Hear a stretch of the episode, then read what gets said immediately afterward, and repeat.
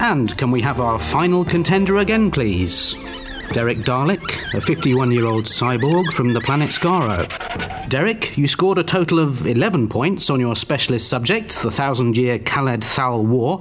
26 is the score you need to beat, so let's see how well you do on your general knowledge, which starts now. In their song written for Here Come the Waves, a 1944 Hollywood musical starring Bing Crosby, what did Harold Arlen and Johnny Mercer suggest should be done to the positive? Accentuate. Correct. In acoustics, a sound that is reflected and absorbed by surfaces, objects and people close by is said to do what? Reverberate. Correct. In Frederick Forsyth's novel The Day of the Jackal, the eponymous character is hired by the OAS, a dissident far-right paramilitary organisation, to do what to French President Charles de Gaulle? Assassinate. Yes. What verb means to remove a religious blessing from a church returned to secular use, such as a recording studio, gothic nightclub or Tesco Metro? Deconsecrate. Correct. What single word of advice did playwright Tennessee Williams give to the 23-year-old Marlon Brando after his first night performance as Stanley Kowalski in the Broadway production of A Streetcar Named Desire in December 1947? Enunciate. Correct. What would I have done to you if I were a field operative working for the CIA and had used a technique known as waterboarding? Interrogate. Yes, I'll accept that, but I'm not sure anyone else will. What word was used to describe Edna, the homeless elderly woman played by Patricia Hayes in the title of an award-winning 1971 television play written by Jeremy Sanford, known affectionately during his school days as Dodger? Inebriate. It was, yes. A ruling made by the Supreme Court in the case of Brown versus the Board of Education of Topeka in 1954 that declared a previous ruling made in 1896 unconstitutional led to the American education system being able to do what? Desegregate. Correct. What would a dermatologist commonly advise an acne sufferer to do in order to remove dead skin from their face and body? Exfoliate. Correct. Basil Rathbone's memorable appearance in the 1938 film Sherlock Does Dallas popularised the term mobile homes through his character's pioneering use of a caravan. While hot on the trail of Moriarty, who is fiendishly disguised as a cheerleader, what does Dr. Watson urge of homes? Accelerate. Correct. The fourth track on side one of Blondie's 1978 album Parallel Lines first appeared as the B-side of the lead-off single Picture This. Complete the title, Fade Away and Radiate. Correct. In a bizarre 1974 interview with Sunday Times film critic Dilys Powell, actress Barbara Streisand claimed she had been elected president of Venezuela. What was she immediately asked to do? Elucidate. Correct. If I was to keep you waiting until tomorrow to ask you the next question, what could you reasonably say I had a tendency to do? Procrastinate. Correct. In the long-running BBC television series Doctor Who, the Daleks... I've started, so I'll finish. In Doctor Who, the Daleks, the highly irritating, self-appointed supreme race of the universe, have been defeated by the Time Lord so many times that they have been ordered to do one of two things to him on sight. Take him into captivity, and what else? I'll have to hurry you. No, pass. The answer was exterminate. Of course. I bet you could kick yourself, couldn't you, Derek? Give me a break, John. I've only just learned how to get up a flight of stairs. It's the John Dredge Nothing to Do With Anything show. Greetings, loyal subjects. It's Friday, it's 5 to 5, and time for another amazing assembly of audio absurdity and annoyingly average alliteration. First up this week, we've a recently discovered recording of Frank Sinatra phoning his mother. Claire Gubb, 1212. Let's take it nice and easy. Frank, how lovely to hear from you. How's Dean?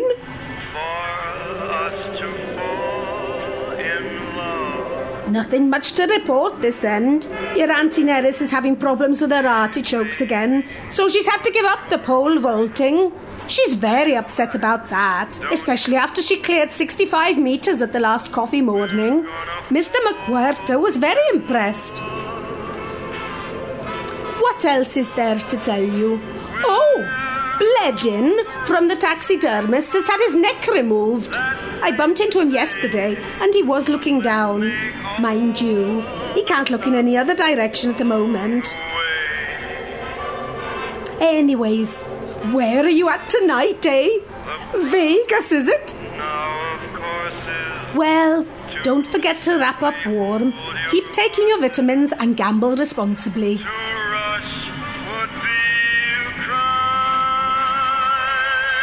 Well, I suppose you know best. Anyways, Frankie, love, I must go. Love to Sammy. Nozda.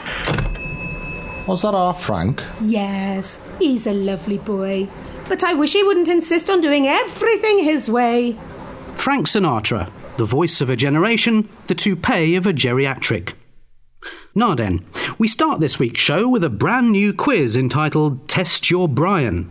That's right, it's one of our regular brain teasers, but this week it's only open to listeners whose first name is Brian. I asked the producer if this was a spelling error, but he insisted it wasn't. I suppose he knows what he's doing. Today's teaser then. Barbara has a number of boxes in three sizes, large, standard and small. She puts 11 large boxes on a table.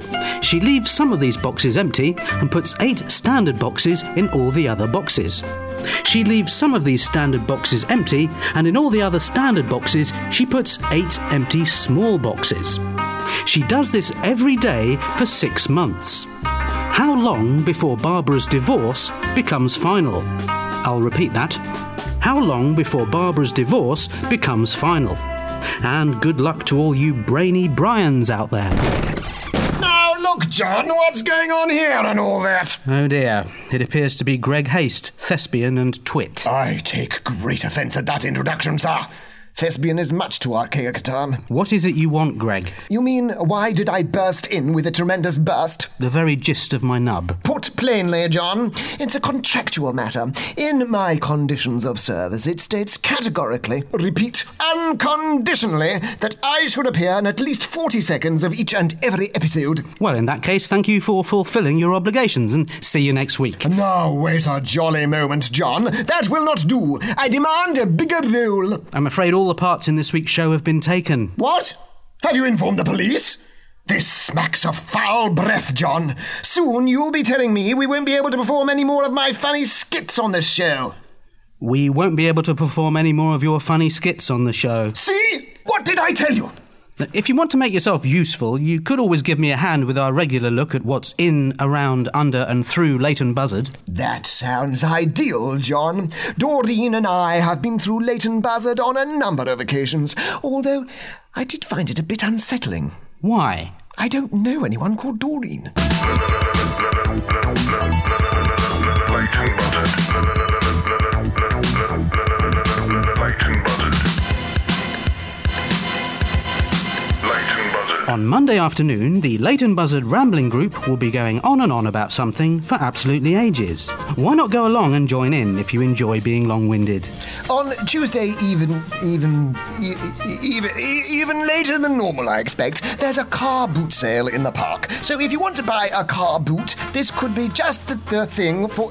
Hold on. What does this say? You. Oh, honestly, why must they put such complicated words in there? It really is incommodiously rebarbative. On Thribs Day in Leighton Buzzard Village Hall, there's a Crouching for Beginners workshop. So if you've always had a burning desire to take up the squat position or just want to get a bit closer to the floor, do get involved. On Wednesday, yes, that's it. In Leighton Buzzard Theatre, that's right. There's a private party, so it'll be shut. On Wednesday, Thursday or Friday, there'll be a meeting of the Leighton Buzzard Indecisive Society. If you've thought about becoming a member but haven't quite been able to make up your mind, you're probably just the sort of person they're looking for. Annual membership costs £20 or possibly £30. It depends on whether they've managed to agree on a figure yet. And later on in the day in Basildon... Basildon? Yes, there's a jumble sale. So go along if you want some jumble. And I'll tell you what, John, yes? What was that? I was attempting an ad-lib. Went rather well, I thought. And finally, Weebles Day evening sees the bootleg Beatles return by popular demand to Leighton Buzzard Village Hall, where they'll be performing many of the songs that made the bootleg Beatles famous. I saw them myself only last week and was amazed by just how much like a Beatles tribute band they actually sound. In fact, if you close your eyes, the lead singer is a dead ringer for someone pretending to be John Lennon. And that's what's on in Basildon. Leighton Buzzard next year. This week next year. For heaven's sake, Greg, can't you get anything right? Well, I'm sorry to say we've temporarily lost contact with this week's Nothing to Do With Anything show. While we try to get it back, here's a standby item from 1981. Harold Baim proudly presents Theo Kojak Spends a Day in Birmingham for some inexplicable reason, probably to pay off an unexpected tax bill.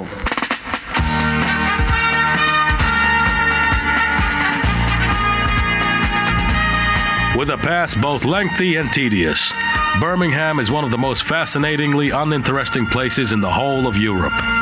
King Henry I, Winston Churchill, Queen Victoria. I don't know of any other place where so many famous people have never lived. I spent countless hours wandering around the city's botanical gardens, which brought one question to mind. How the hell do I get out?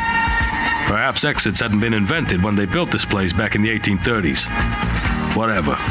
Next time, I'll bring my own.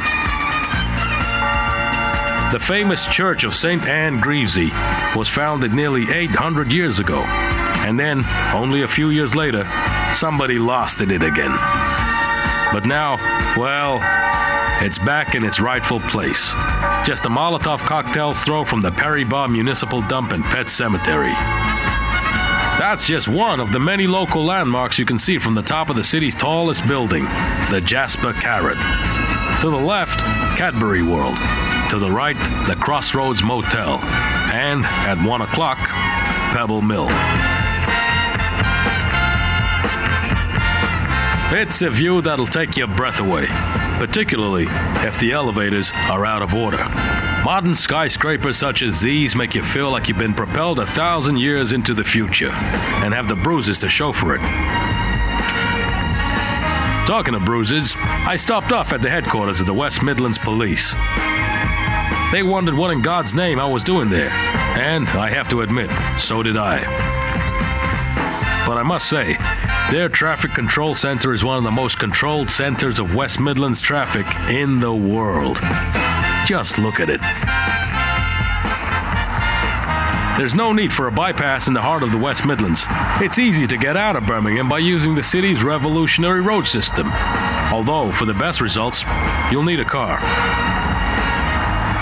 Mind you, you're still pretty connected without one. 2 million people attempt to use Birmingham's magnificent rail network every year, with just over 1 million of them managing to get further than Smethwick. And then there's Digbeth.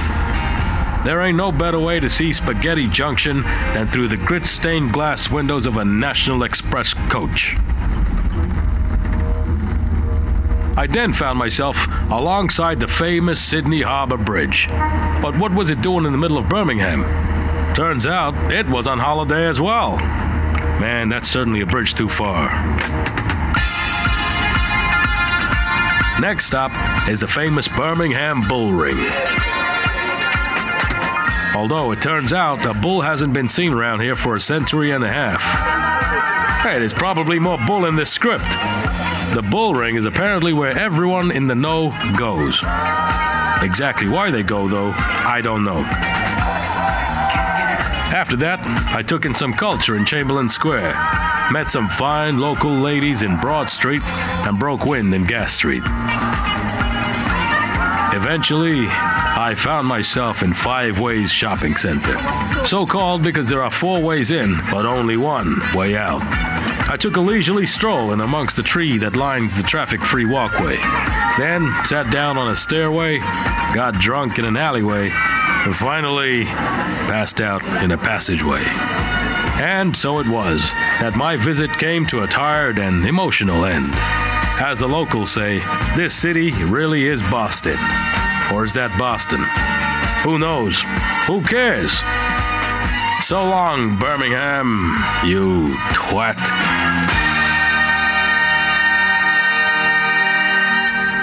I understand that some of you may have lost us for a few minutes there. How fortunate. Now, though, it's time to look at more of your correspondence before it's fed into the shredder in this week's edition of Dear Dredge.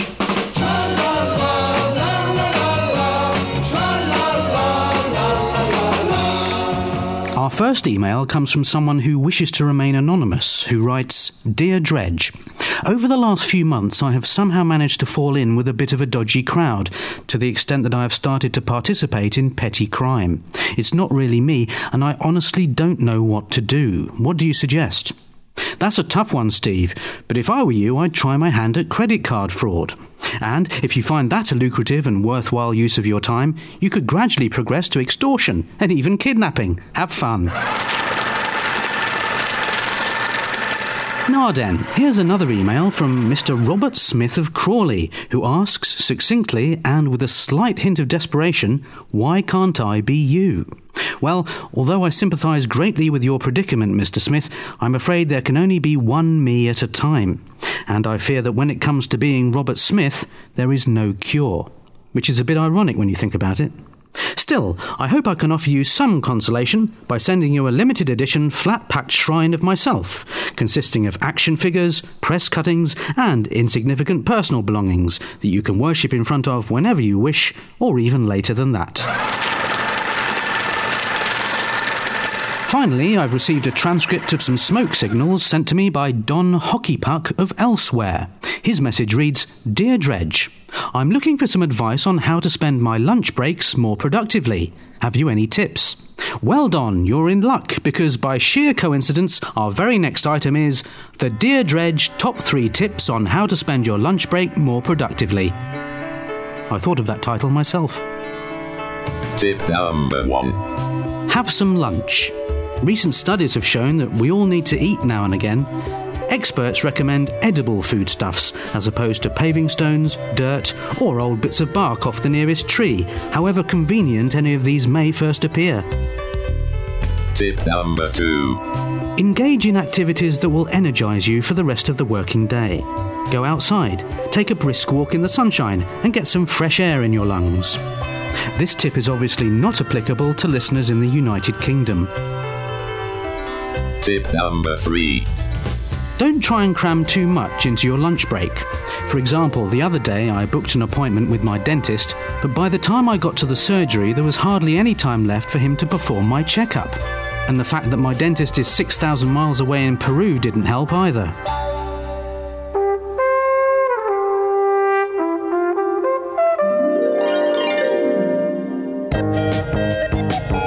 This week's Look In magazine has all your favourite picture strips, along with quite a few you probably can't stand.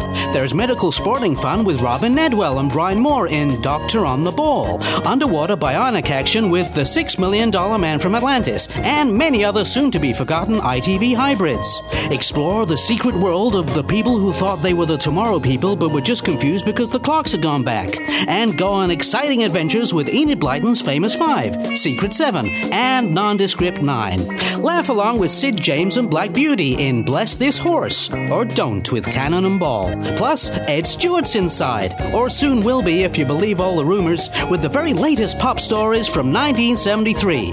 It's all in this week's Look In. Pick up your copy today. Welcome back. Coming up, we've... I wonder who that could be. Hello there. Farmer Collins, why didn't you come crashing through the wall on your tractor like you normally do? Well, John, I got a bit carried away with being a rock and roller last weekend and drove it into some sheep dip. Why? I was hoping to drive it into a swimming pool, but it turns out no one in the village has one of those, so I had to improvise. The downside is that I'm now having to farm my land in a Fiat Punto while I wait for approval on a bank loan. So what in the sacred name of Alan Titchmarsh brings you here today? Well, John, I've written a new song and I'd like you to be the first to hear it. What did I do to deserve that, I wonder? It's a bit of a departure from my usual stuff, as it's a contribution to an album of children's standards that's been recorded for charity. Who's the beneficiary? Charity. She's my agent's daughter. Wants money for a pony or something. In that case, Farmer Collins, the floor is yours. Oh, thank you kindly. I'll load it onto the roof rack when I've finished. Here we go, then. Farmer Collins had a farm, ooh-ah, ooh-ah, ay. Hey. And on that farm he had lots of manure. ooh-ah-ooh-ah-ay, with a here and a there, here a there, everywhere. No, I can't believe it, John. The manure spreader broke down. I know the feeling. Never mind. I'll crack on with the second verse. Farmer Collins had a farm, E-I-E-I-O. And on that farm he had greatest hits by E-L-E-L-O. With a here and a there, here a there a everywhere. Farmer Collins had a farm, only 47 verses to go. God help us. Farmer Collins had a farm, you'll know that from this song. And on his farm he had trespassers, but not for very long. With a here and a there, here a there a everywhere. Here, there, one there, another one there, and there, and there as well. Come here and have a taste of my cold steel. Do you feel lucky, punk? Do you? Hey, do you? And if Farmer Collins' behaviour on today's programme has affected you in any way, don't forget you can call our helpline. Or alternatively, you could place your head in a bucket of compost. It won't help, but at least it'll take your mind off everything else for a bit.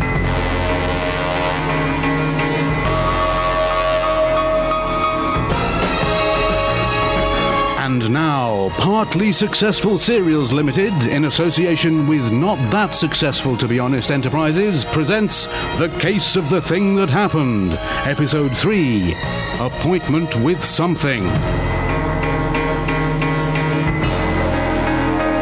Something's the name.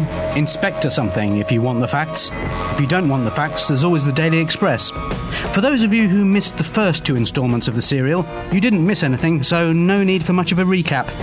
Suffice to say that Constable Lurgons and I managed to track down the artichoke-stealing gang to Tunbridge Wells, but we're having quite a bit of difficulty infiltrating their secret hideout. Are we just going to stand here for the entire episode? No, Constable. I, for one, shall be crouching for part of it. Oh, yeah. I forgot you went on one of them workshops. I bet that came in handy. I'll say. I've just been offered the chance to become Northamptonshire's second-choice wicket-keeper. Oh, well done, sir. Wait. What is it, Constable? Nothing, sir. I just felt like a bit of a weight, that's all. Well, you go right ahead. Thank you.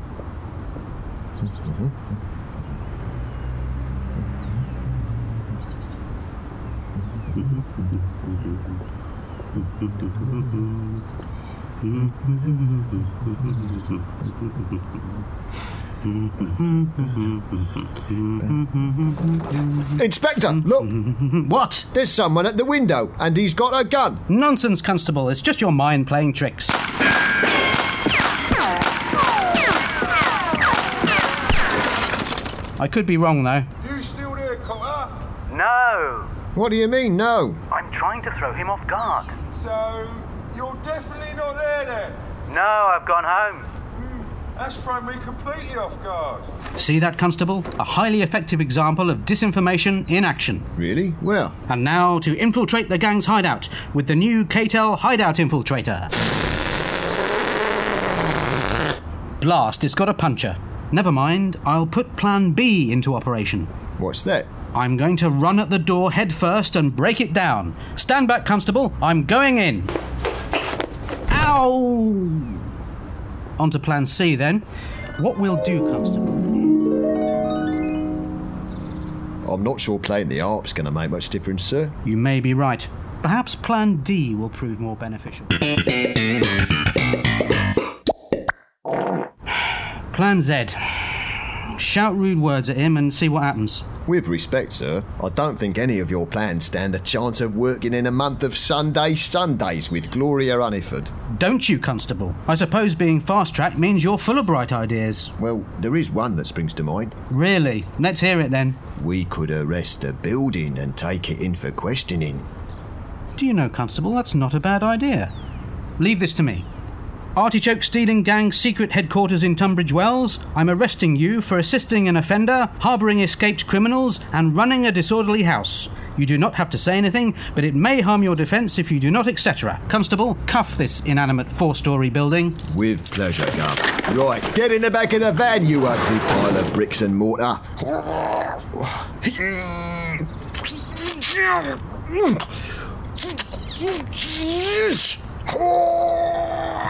Don't just stand there making noises, Constable.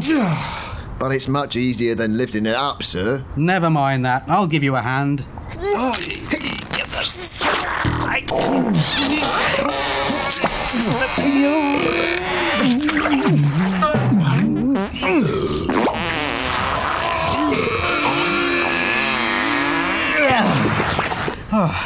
it's no good, Constable. We'll need to think this through. Put it down for a moment, will you? Now pick it up again. Why? It's on my blasted foot.